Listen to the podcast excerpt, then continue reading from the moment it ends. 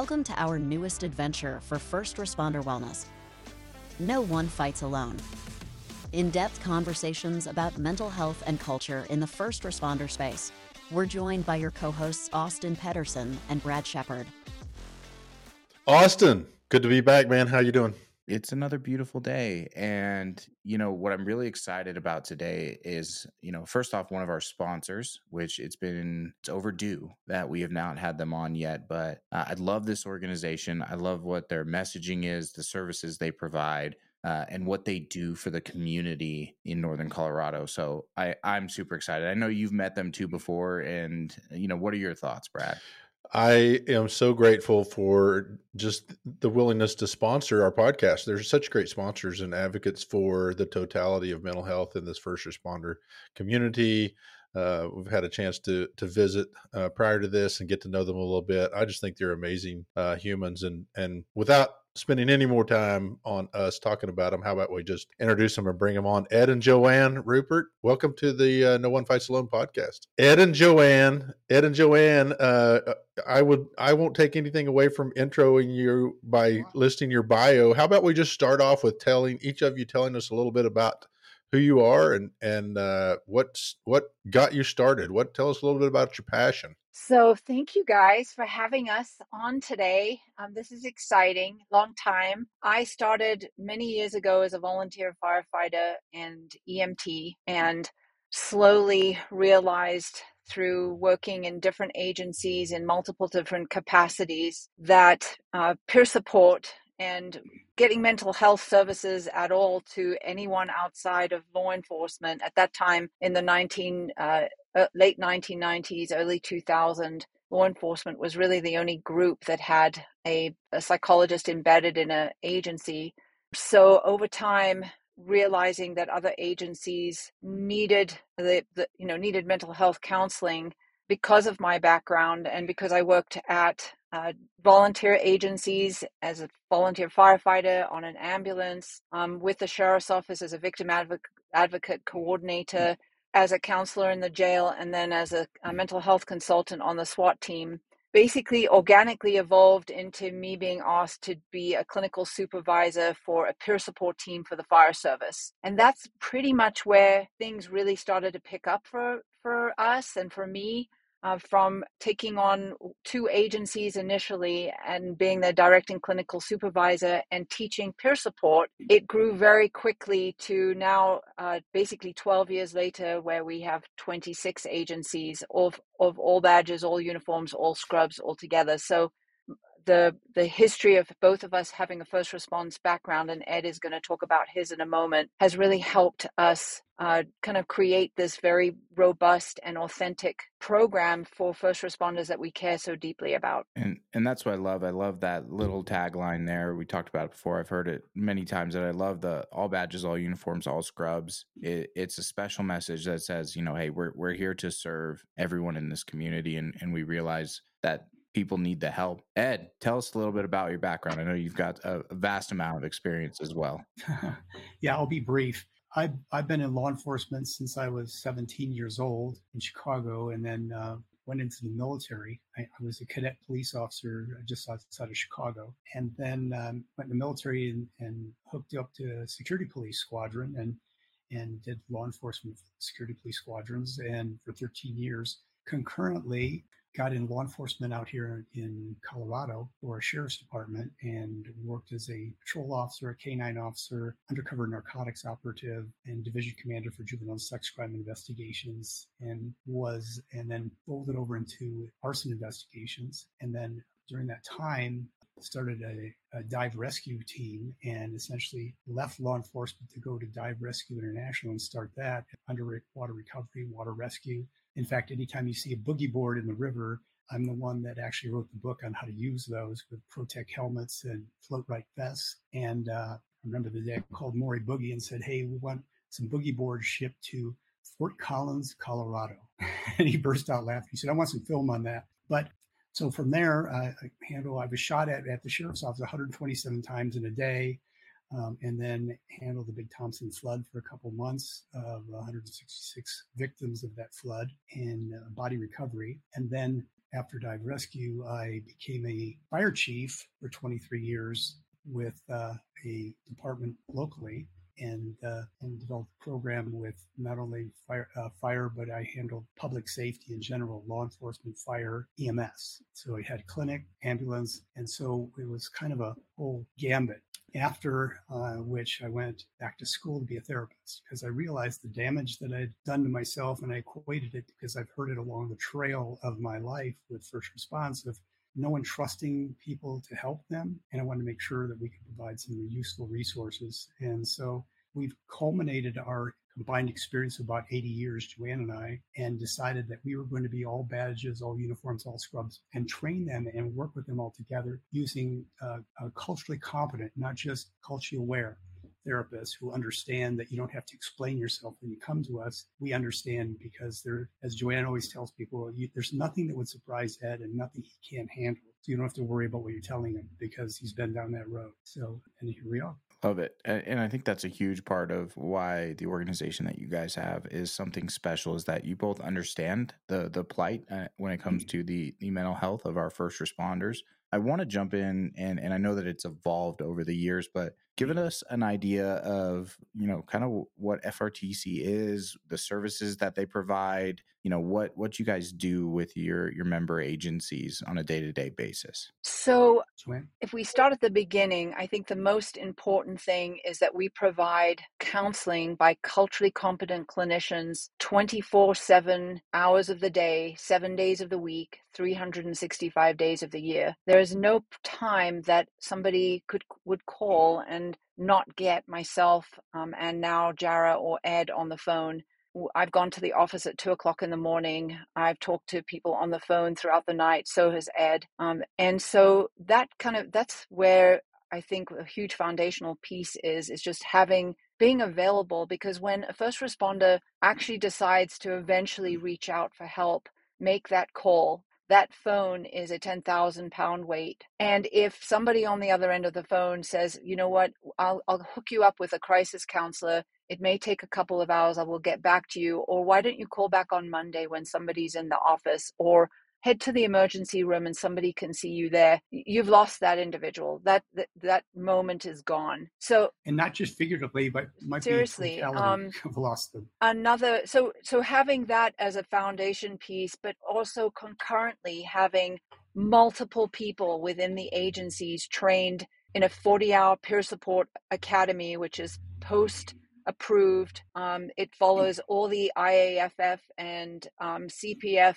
uh, model and and constructs if you will and it trains all the uniforms in all the badges all the scrubs in one setting to uh, to then create this much larger system whereby we have communication across the agencies to each other when there's been a critical incident and I'd like to go on by saying, you know, when you go on a scene, how many different groups are there? Is it just the fire service? I mean, Brad, you've been in this a long time it, it's not just the fire service that shows up or law enforcement it's multiple units and then it doesn't stop there. We, we can't forget that the reason they're there is because of the 911 operators. If we didn't start with them nothing would happen at all.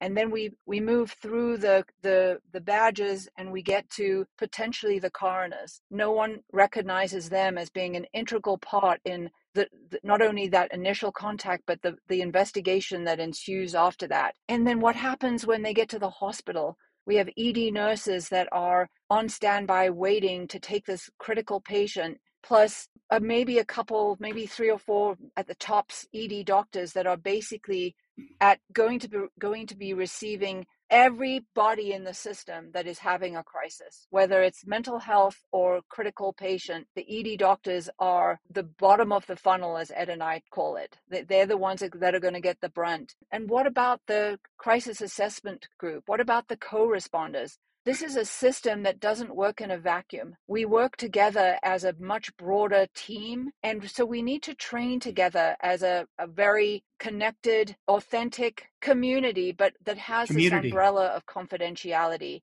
And so I'd say this evolved by, you know, training a couple of departments in peer mm-hmm. support by the agencies asking if we would be the clinic, if I would be the clinical supervisor, agreeing to that, and then realizing when we got to about eight agencies, wait a minute, we're doing a lot of individual trainings here, but we're seeing a lot of people from the same uh, from different groups be on scene? how are we not bringing them all together? And there came a moment where Ed and I looked at each other and said, oh, yeah, this needs to be a much bigger program and a system where we all work together and recognize that we all share a trauma from a different angle. And so that's how this program evolved.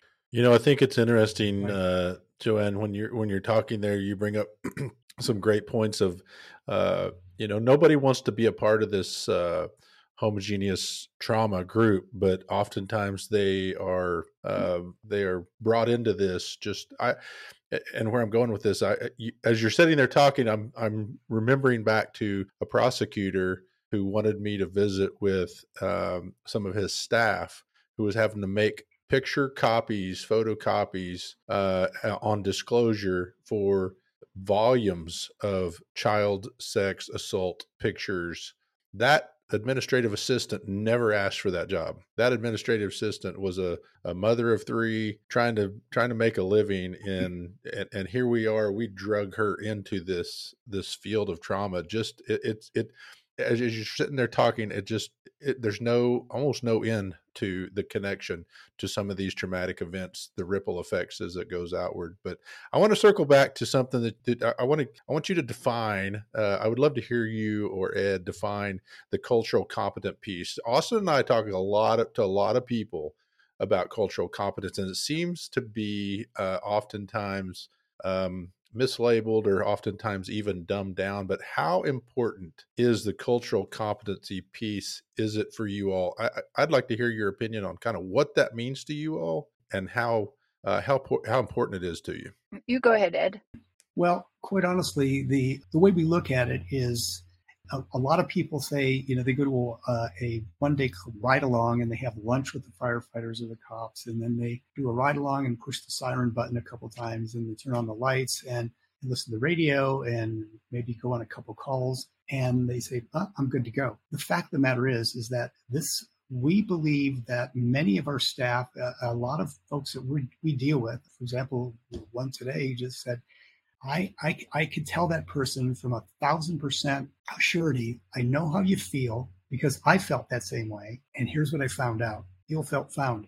And it, a clinic, we've had multiple clinicians, and Joanne can tell you that are uh, first responders and frontline workers who have gone to those clinicians who are culturally competent. Sorry for the figure quotes, but culturally competent, and then they're traumatized by the very, you know, be careful what you ask for because you may just get it. Um, I mean, when a first responder or frontline worker dumps their load, I mean, you can't unsee that in your mind. And the subconscious mind doesn't know the difference between imagined and reality. So if you think about it, you know this, Brad. You you think about it, you go up past the an intersection where it was a serious accident, you're in your subconscious mind, you're right back there. And it may cause some sleep disturbances that night because you say, oh man, that was horrific. And so we have to be on our game. We, we provide high speed, high efficacy care expediently and immediately. And uh, we operate like a 911 agency. And we, as, as you said, we handle everyone from the, when the call drops all the way through every unit that's dispatched, including the DA and criminal justice alternatives, until there's adjudication, post adjudication, we have all those folks.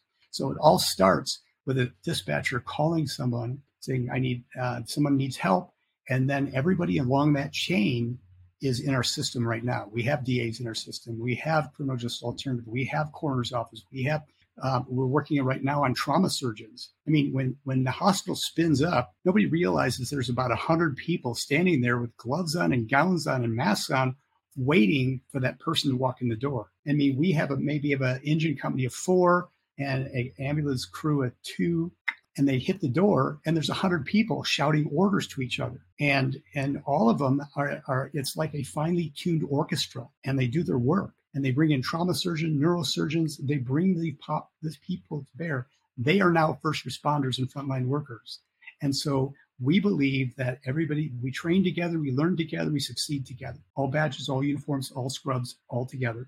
And so we feel as though if somebody trains with with them, and we we actually have our clinicians help with the same thing is is we look for them who have a trauma background, who have worked in the hospital setting, because a lot of our 70% of all 78% of all fire calls are EMS. I mean, 100% of them are potentials for EMS. Um, and so, you know, when you're, you've got fire stations, you know, rolling out, you've, you've got EMS that's, that's the critical piece to the conveyance to the hospital to spin up that whole hospital system and that back end of things. And so it's, it's critically important that our counselors don't squimish or grimace when somebody says, the baby didn't make it. They can't fall apart. They've got to say, I know how you feel. I felt the same way. Here's what I found out. We've been doing this a long time. And so that's what culturally competent means to us. Everything else is just aware. You blow a siren, flip the lights on. Wow, it's exciting. I got my heart rate up. And, uh, but when it comes right down to hearing what you really don't want to hear, I mean, right now, as you talk about it, DA's office is reviewing all body cam footage. So now they're not looking at pictures, they're looking at live time feed of somebody being killed or shooting at the officer. And they're hearing the emotion attached to that, which creates vicarious uh, trauma. Absolutely. Uh, some of the most impactful, uh, uh, horrifying stories come from people who have watched video that weren't at the scene, but they've had to after uh, clean up after in some form or fashion uh, contextually the internal affairs investigators or you know some of these folks that are just absolutely traumatized deeply and wounded deeply from from just watching mm-hmm. this unfold. Yep. records clerks absolutely. also. Go yeah. so let, so let's talk a little bit about uh, first trauma first responder trauma counselors. What what are those uh, what are the things that you uh, bring to the table and say to people here is what uh, first responder trauma counselors uh, serves in this community. What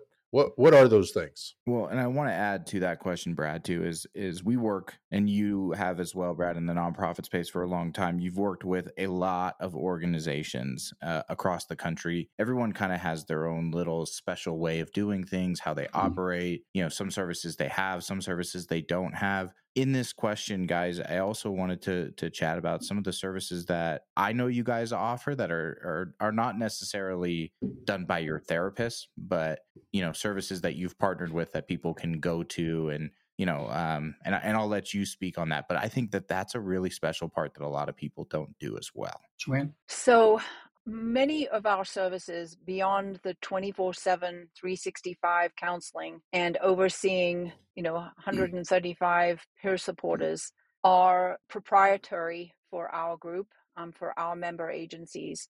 Ed, I, I'm going to give him the kudos on this, but has spent a lot of time cultivating relationships and partnerships within the community to give our first responders a opportunity to find some alternative treatments either free or highly discounted. That being said, the actual counseling part, all of our therapists are trained in EMDR, eye movement desensitization reprocessing. A few of us are trained in brain spotting. I'm trained in accelerated resolution therapy. We have acoustic, uh, vibroacoustic resonance therapy, which is uh, sound therapy. We have hypnotherapy we have acudetox therapy. Uh, so we try to have a different kind of uh, therapy that will suit a specific need of a first responder. And then, in addition to that, we have these partnerships with community members that specialize in other forms of therapy, such as ketamine assisted therapy, for instance, or um, uh, basically there's another a, a, group that we work with that does has a theta chamber which allows for brain remapping if you will. All of those are part of what we offer to those agencies that we're contracted with. They have access to that information um, through private pages that we we have and they have to have their you know work login. I'm not sure if that's too much information that you're asking for but with that it just allows for mm. more than the regular talk therapy which honestly with this population it's not something that a therapist should do on a regular basis. You you can't bore these people into success. You can't talk and say you know you you tell a cop or any first responder say you know i think we can get this fixed for you in about a year intense counseling for a year and they're going to say, "I'm tapping out. I'm not doing that. I'm not doing that." It's, I mean, I've got to be fixed now. You know, my marriage is falling. We, you know, we've got almost up to eight, not just us, but a nationwide, eighty percent divorce rate. We've got also sixty-five percent of all EMS workers worldwide are assaulted every year. Ninety-five percent by their patients and 5% by the patient's families. And that's translates into the ED. Doctors are being assaulted, nurses are being assaulted, I, I asked uh, one of the ED docs, I said, what's the percentage of people who are have behavioral health issues when they come in? I said, what, about 80%? He said, 100%. He said, the longer they wait, 150%. He said, they're, people have very short fuses now and, and, uh, you know, doing more with less. And so we, we've really got to step up our game to, because it's, it's easier to keep the first responders and frontline workers than it is to find new ones. And so, you know, any any employer who has these population groups really need to pay attention to making sure they have not just EAP, because EAP penetration rates two to six percent on a good day, and we have 75 to 80 percent penetration rate in all of our groups because we get it. We go to them. I mean, I was just at a, a fire department today, stopping in and saying, "Hey, what's up?" Because what we're doing is we're normalizing the fact that it's just them. It's no big deal. I can I see them anytime. It's like talking to friends as opposed to, uh, you know, I'm going to be psyched.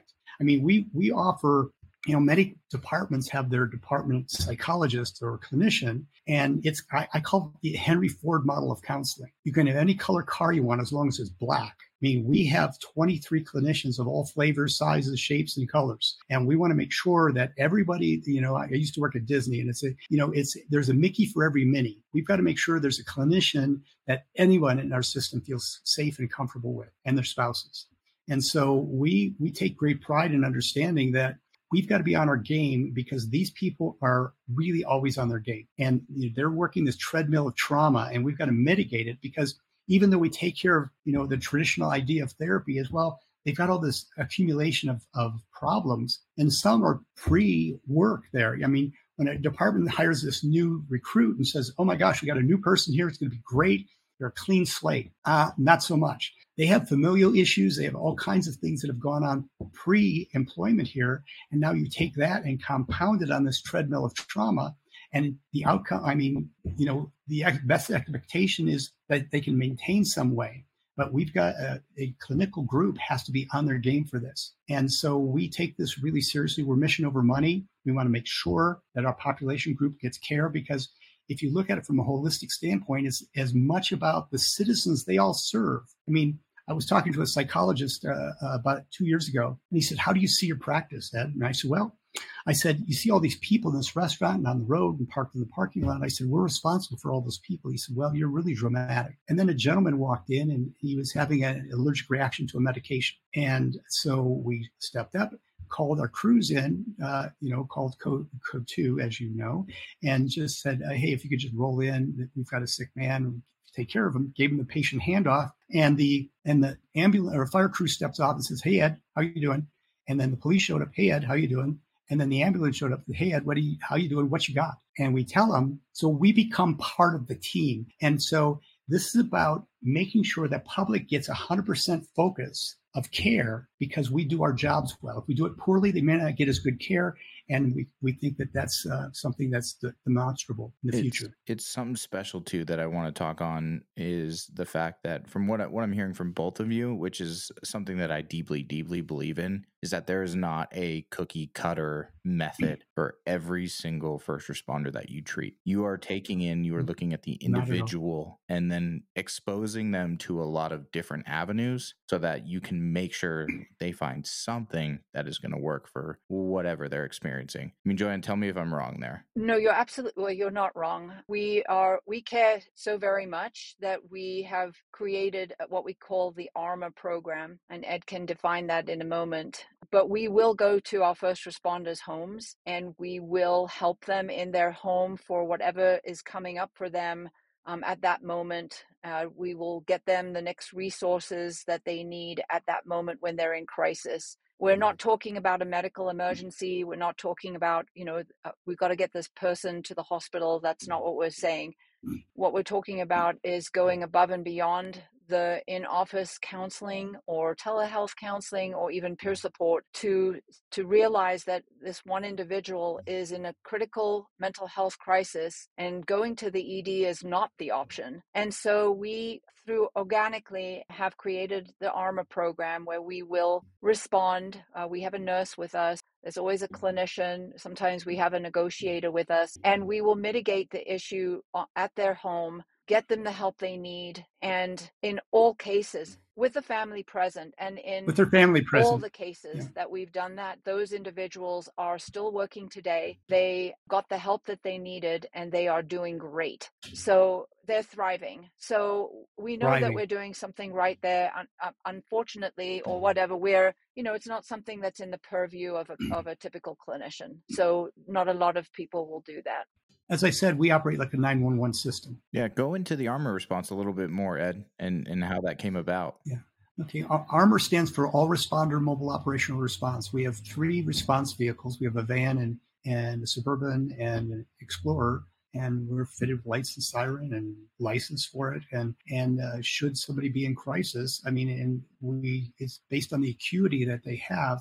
But you know, when somebody makes a bad decision and choice in terms of alcohol or whatever they might be taking, and you know they're making rash statements, we've found that nobody's really suicidal as far as what we've been concerned when they're sober as opposed to when they're inebriated. So we always have a nurse with us. We hydrate. We put a at one point we put a thousand dollars worth of medicine and, and IVs in someone's arm because they were a big person to get them stabilized enough so that we can make some decisions and choices for them and get them to the point where they're sober enough to make some great choices. And usually, uh, and we've had one person that, you know, we, we saw them and, you know, within uh, two and a half hours, they were on the road for an inpatient treatment center. So we do a quick intervention and we move them through the system pretty quickly and you know and but the beauty is is they trust us if if we were just tra- traditional off the street clinicians they'd say no but we create relationships, long term relationships with these people so that we've broken the stigma of behavioral health care is just visiting with Ed and Joanne and their team. It's no big deal.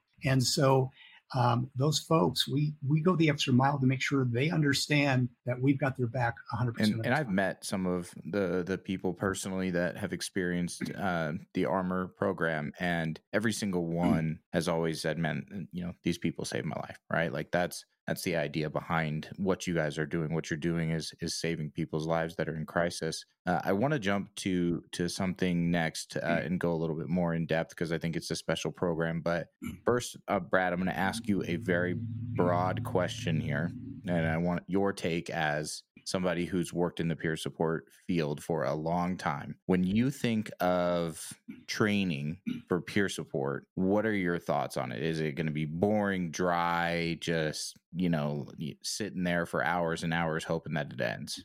Um that's a loaded question, but I I would have to say the large majority of that peer support training is pretty boring. Uh, it, it's it's pretty dry because there are some necessary uh, check the box things that are required to be pumped into that person's brain. Uh, hopefully, you know, to never use it, but you you put all that information in there.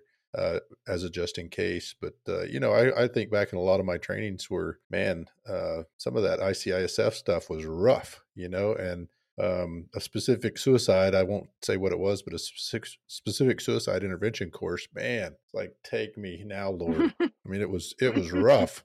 Um, but you know, when you get to the course, you know, first responders are action based. So you know, get get me in it, get me practicing it, get me get me doing something. So yeah, I, I, I don't I'm not sure where you're going with that, but that's a that's that's my take. Well, where where I'm going with it is uh, FRTC has their National Peer Support Academy. Uh, I've had the pleasure of attending. Ben also Ben Pearson, the our clinical director, has been on the podcast a couple times. Had the pleasure of attending uh, 40 hours of Joanne in front of a class teaching, you know, the the ins and outs of peer support. Joanne, can you speak on kind of the peer support? You don't have to go into like major depth, you know, what you do hour by hour, but you know, mm. give us an idea because I, I think this is a great addition that also an organization like yourself, they they don't work in tandem with these things, right? Like they they will offer you know clinical services where they mm. do individual therapy but they actually won't offer training for the entire peer support team from multiple different counties, multiple different agencies.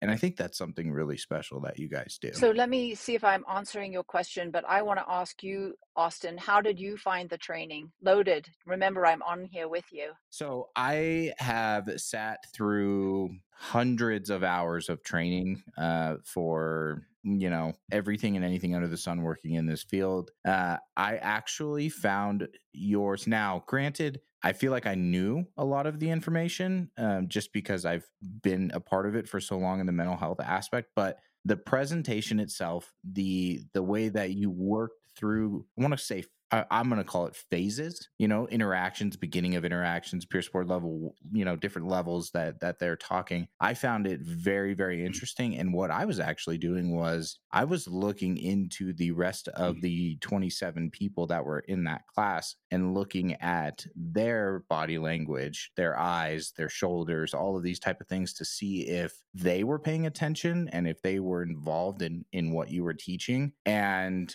every single person in that room was intent on learning everything that you had to say, which I think is very rare. You always have the guys that are sitting in the back on their phones usually who kind of just don't pay attention and and that wasn't the case. So, shorter answer is I really enjoyed it actually.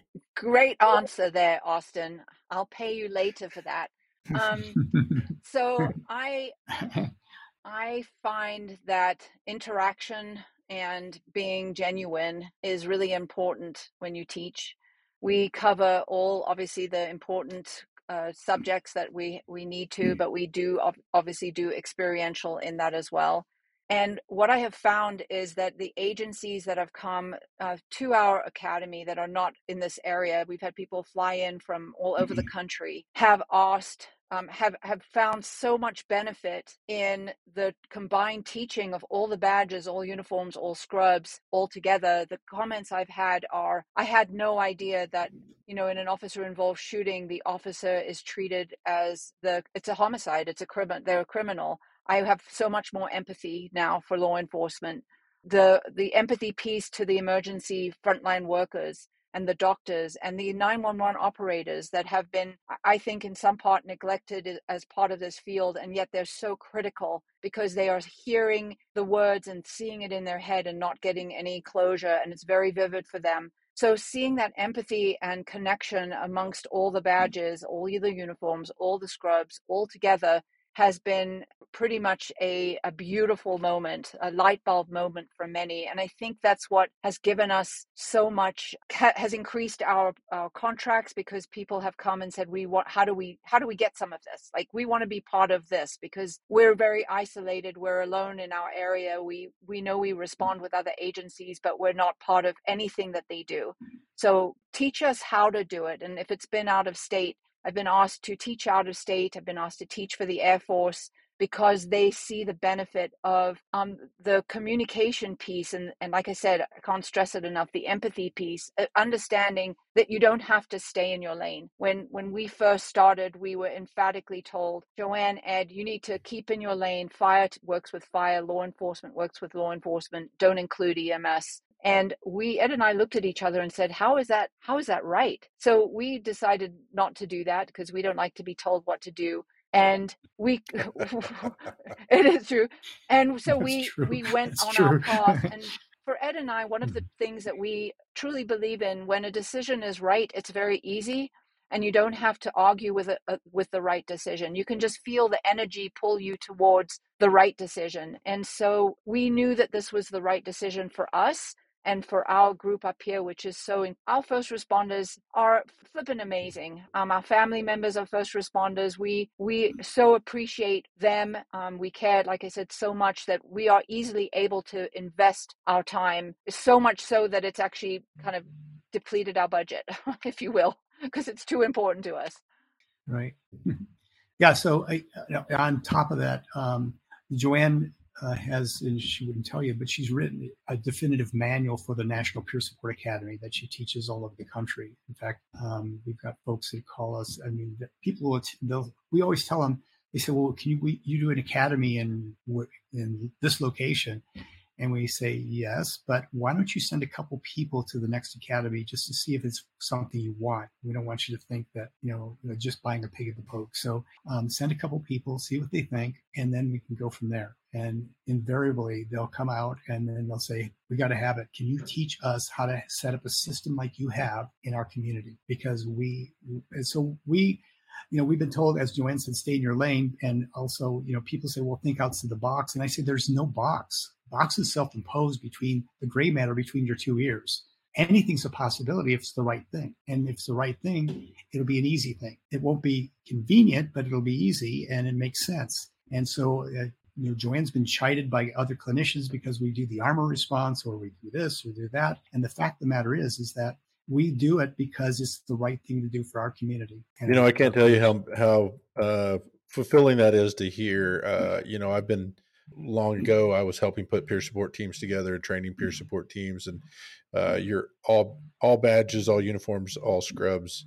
Uh, we used to call it multidiscipline. I, I think in some categories they still, but I I absolutely loved teaching multidiscipline peer support teams for several reasons, uh, most of which you've you've talked about, Joanne and Ed. But it was so great to get all those people in the same room and let them communicate about their struggles and see that they're actually not that different from each other. Oftentimes, that they they have this border or boundary uh, that's created of uh, up to and including hostility towards each other, brotherly, sisterly love, uh, but the reality is they're all sharing a common bond, which is trying to get through this thing. And uh, and two, I would echo your your communications piece. The communicators, you know, I think there's a growing trend to accept that dispatch communications piece in the first. I know there's states all across the country that have enacted legislation to accept them uh, in, and I think that I think that uh, needle is moving uh, greatly. But I, I, just want to thank you for being so passionate about putting these peer support teams together because I'm a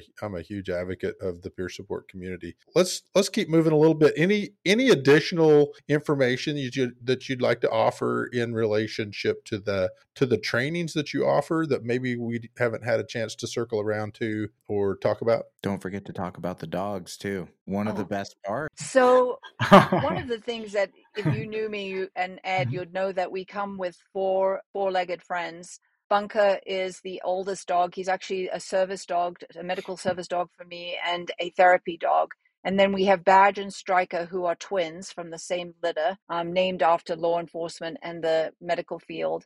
And then the last of the, the group, the pack, is Moose, who um, is just a, a sweet pain in my butt. But they come to all the trainings. We usually have one dog there every day a different one and then on the last day we we have a huge uh, influx of four of them which is pandemonium. But those dogs also are a central part of our program because they come to the departments they come to trainings they come to critical incident processings. They they will if there's a need um, for us to be somewhere somebody an agency will call and say hey is it possible you could bring one or two of the dogs and we bring them and they are they're they're lovable they're smart and our first responders kind of know that for, with first responder trauma counselors we have these four amazing animals that are specifically uh, part of the program for them they are not for the general public. They serve the first responders only. And that makes it pretty special for the first responders because they know that we didn't do we didn't do any of the training for outside groups. It's for them specifically and and so yes austin you're absolutely right in terms of that is a huge part of our program and that you know it we're it's requested on a regular basis if you will. It's my favorite part. Personally so, i just love the dogs and what i know people. i mean it's I, it's amazing to watch people open up and you know they they'll even break down with dogs right next to them you know it just it it helps people overcome a barrier it feels yep. like well, I went to a training just the other day and I bought mm-hmm. uh, one of the dogs with me, and he just actually, I bought two. And he just kind of circled the room and he visited with everyone. And then he honed in on one individual and laid down at their feet and did not move. And they kind of looked around and they petted him and then they started really petting him and he would not leave them at all. And I thought that's really odd because usually he kind of does the the rounds and afterwards, that individual came up to me and said that they had just experienced a death in their family and they were really mourning the loss. And they couldn't believe that this dog would just literally stay with them for the entire training. And it wasn't a convenient place for Badge to lay. It was by no means convenient but he he managed to just find that individual and it made a huge difference to them as they sat through the training hmm. and i, I wouldn't have known unless they had come up and said something to me afterwards so they're barrier breakers eh, as well as emissaries to behavioral health yeah. care. Oh yeah, and they're really it's only the uh, the massive amount of, of dog food you must buy each month with four of them. well, quite, quite, quite honestly, uh, uh they do. A couple agencies They're like, we, are good with you not being there. Could you just get the dogs here? Yeah. Yeah, yeah, but just send send a puppy. Do you have an Uber, a puppy Uber? So yeah, and so they they are an important part. We also teach a, a class for. Uh, it's not just the peer support class, but we teach a, a class for all the other folks called 911 Aware. It's called Always Watching, Always Ready Education, and we'll, it's essentially a peer support light that we don't charge the agencies for to make sure that everybody else knows what's up. That we want them to be aware of the triggers of, of crisis potential and how to move move through the system to get peer support on it. So we've got other. Uh, so we, our goal is to have the peer supporters and then everybody else Love being aware. And and I know that we're we're getting close to the end, but I want to spend this last portion here talking about something near and dear to my heart specifically, uh, which is the nonprofit side of what you guys do. It is a newer organization. I, I love what the the ultimate mission is and you know what it stands for i think that you know you you get to see a group of people come together with a mission that is is not about the money and it's it's it is a literal nonprofit that is there to help first responders. So so speak on that side a little bit i know it's newer but uh I, you know i want our listeners to know what the design of this is and and how it's designed to help you know their people. Be my guest well, my love. can i answer that joy okay um you know, with with most practices, you know, they, they do their thing and and we we have worked really hard and not for us, but we've worked hard with commitment and loyalty to the cause that we serve. And um, and we're thinking, okay, what is the next phase of this? We would, wouldn't want all this work to go away with us. And so we we determined that we probably should start a 501c3 nonprofit and effectively meld first responder trauma counselors into wait for it, First Responder Trauma Services 501c3. That's run by a board that can manage the budget and and not have anything uh, wane with us not being involved in it or be around. And so it's a succession planning and sustainability of the system and allows the system to build through grants. Uh, we've um, we're self-funding you know, deductibles for inpatient treatment care, um, also ketamine assisted therapy and things along that line. But we want to make sure the, the primary cause of it is to make sure that our efforts, not that we're that great, but we've we had some success and we care so deeply that that deep concern and care and love for our first responders and frontline workers doesn't go. And so First Responder Trauma Services, the 501c3, FRTS911.com would allow uh, that sustainability and succession. I'd like to just add a personal side to this, um, how we came to be at this point as well. We would we would love to have a treatment center that is specifically for first responders, experiential. Um, we know that uh, that's a, a, a long dream away, but it's something that we really would really would like. Um, and if we take that far end of the spectrum to a first responder uh, treatment center and we look at kind of where we were, mm. Ed hasn't been paid for 12 years. He's done this for free. Um, I've been paid minimally just because we have believed in this cause above and beyond um, monetary outcomes and values. And we realize that we this is not sustainable um, at the end of the day. We we definitely um, if if something happens like Ed said to the two of us, that people are not going to do this for free. Um, so we we would like to be able to have the nonprofit side grow and be able to basically uh, sustain, as Ed, I repeat, um, things above and beyond the counseling.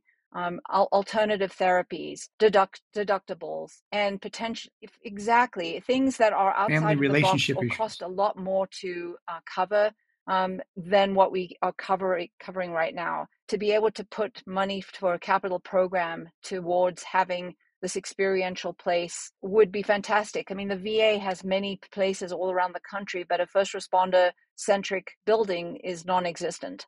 Um, in the in the way that we see that, and so we're working on those steps but we just can't do it where we're at at the moment. We need to be looking bigger and broader through the nonprofit side of things.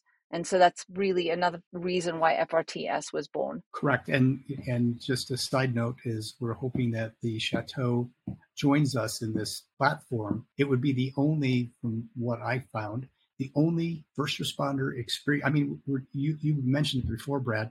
You know, first responders are action figures and we've got to make sure we can put the action in the action figure. And, uh, and so using um, um, nature resources to allow them to heal faster and longevity and not just when they're inpatient but also this this center would be a drop-in center. So for tune-ups for the family you know it's a high divorce rate in the first response field. I had somebody say well it's cheaper to buy a, a, a spouse a house and not marry them. You just have a, a mate and buy them a house and that way i don't have to worry about house being transferred later on. And you know it's it's a it's a sad joke but the fact is is that it's the reality of it. So our goal is to keep families together which keeps the behavioral health crisis down. We believe there's a behavioral health uh, issue with every medical issue and a medical issue with every behavioral behavioral health issue. And so having that centric of those resources available to take care of these folks would be incredible. Also one other thing we're looking at a crisis uh, uh, intervention resource center that a drop-in center when a first responder doesn't know what to do and they can either go up in the mountains and get into shenanigans or not go home, or they can go to the crisis mitigation center and have counselors there to meet them uh, off shift after they've had a high acute. That is, uh, man, that is fantastic. I hear your passion, both of you. Uh, it's it's unbelievable the passion, and now combined with vision, uh, and you're undergirding that with a nonprofit. I've I've worked in the nonprofit community uh, a really long time. I worked really hard uh, building my own for a while. I know what that takes. So kudos to you because you're doing it. You're actually doing it. And I would advocate on your behalf right now that that uh, nonprofits don't exist without uh, people with big hearts uh, giving donations, either a penny, a dollar, a hundred dollars, or a thousand. Uh, these uh, small or large amounts always mean something, and this is such a great and worthy cause uh, Ed and Joanne, you're doing noble work. Thank you so much. You're doing courageous things. You're clearly saving lives. And uh, for the nonprofit piece, I, I just want to thank you so much for doing it. If I could give a shout out, thank you so much. A, a shout out to our website, 911overwatch.org is our clinical side and frts911.com is our nonprofit side. And so uh, I, I, really appreciate you, both Austin and Brad, allowing us to be here today and share this. Do those websites that you just listed, do those have uh, areas where you can actually donate if a listener is, is so impassioned that they want to jump on there and donate? Do they? How do they do that?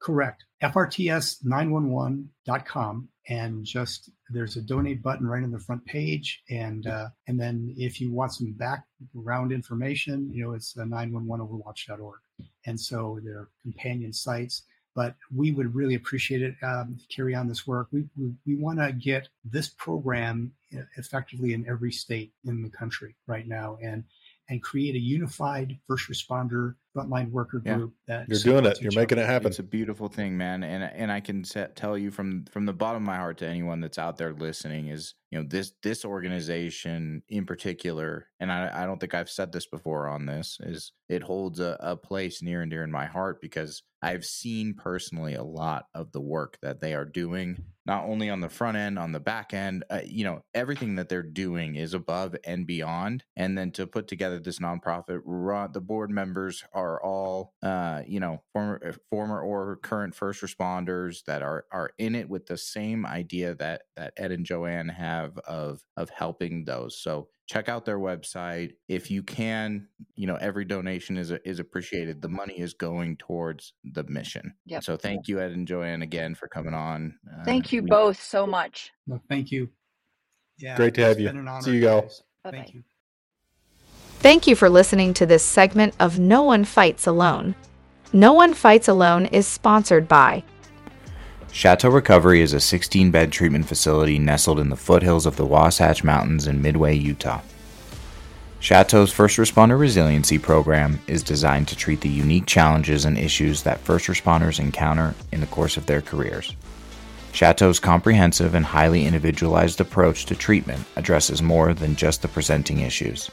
It addresses the why.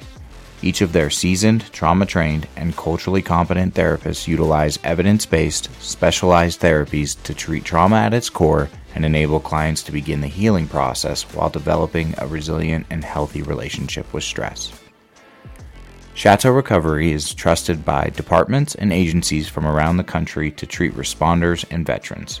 In fact, it is one of only a handful of facilities nationwide that is vetted and approved to treat members of the Fraternal Order of Police. For more information or to speak to a representative, go to chateaurecovery.com or call 888 507 5031. No One Fights Alone is also sponsored by First Responder Trauma Counselors. First responder trauma counselors are subject matter experts in proactive behavioral health care for frontline workers through their National Peer Support Academy.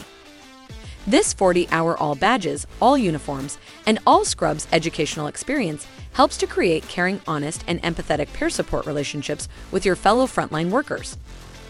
The FRTC National Peer Support Academy is taught by actual first responders who have gone back to school to become culturally competent, licensed behavioral health clinicians that teach from lived experiences, not just theories from books. This fast paced, immersive educational academy will not just change your life, it will help you save the lives of others. For additional details, visit 911overwatch.org or call 970 222 419 3. This could be the most life changing academy you'll ever attend.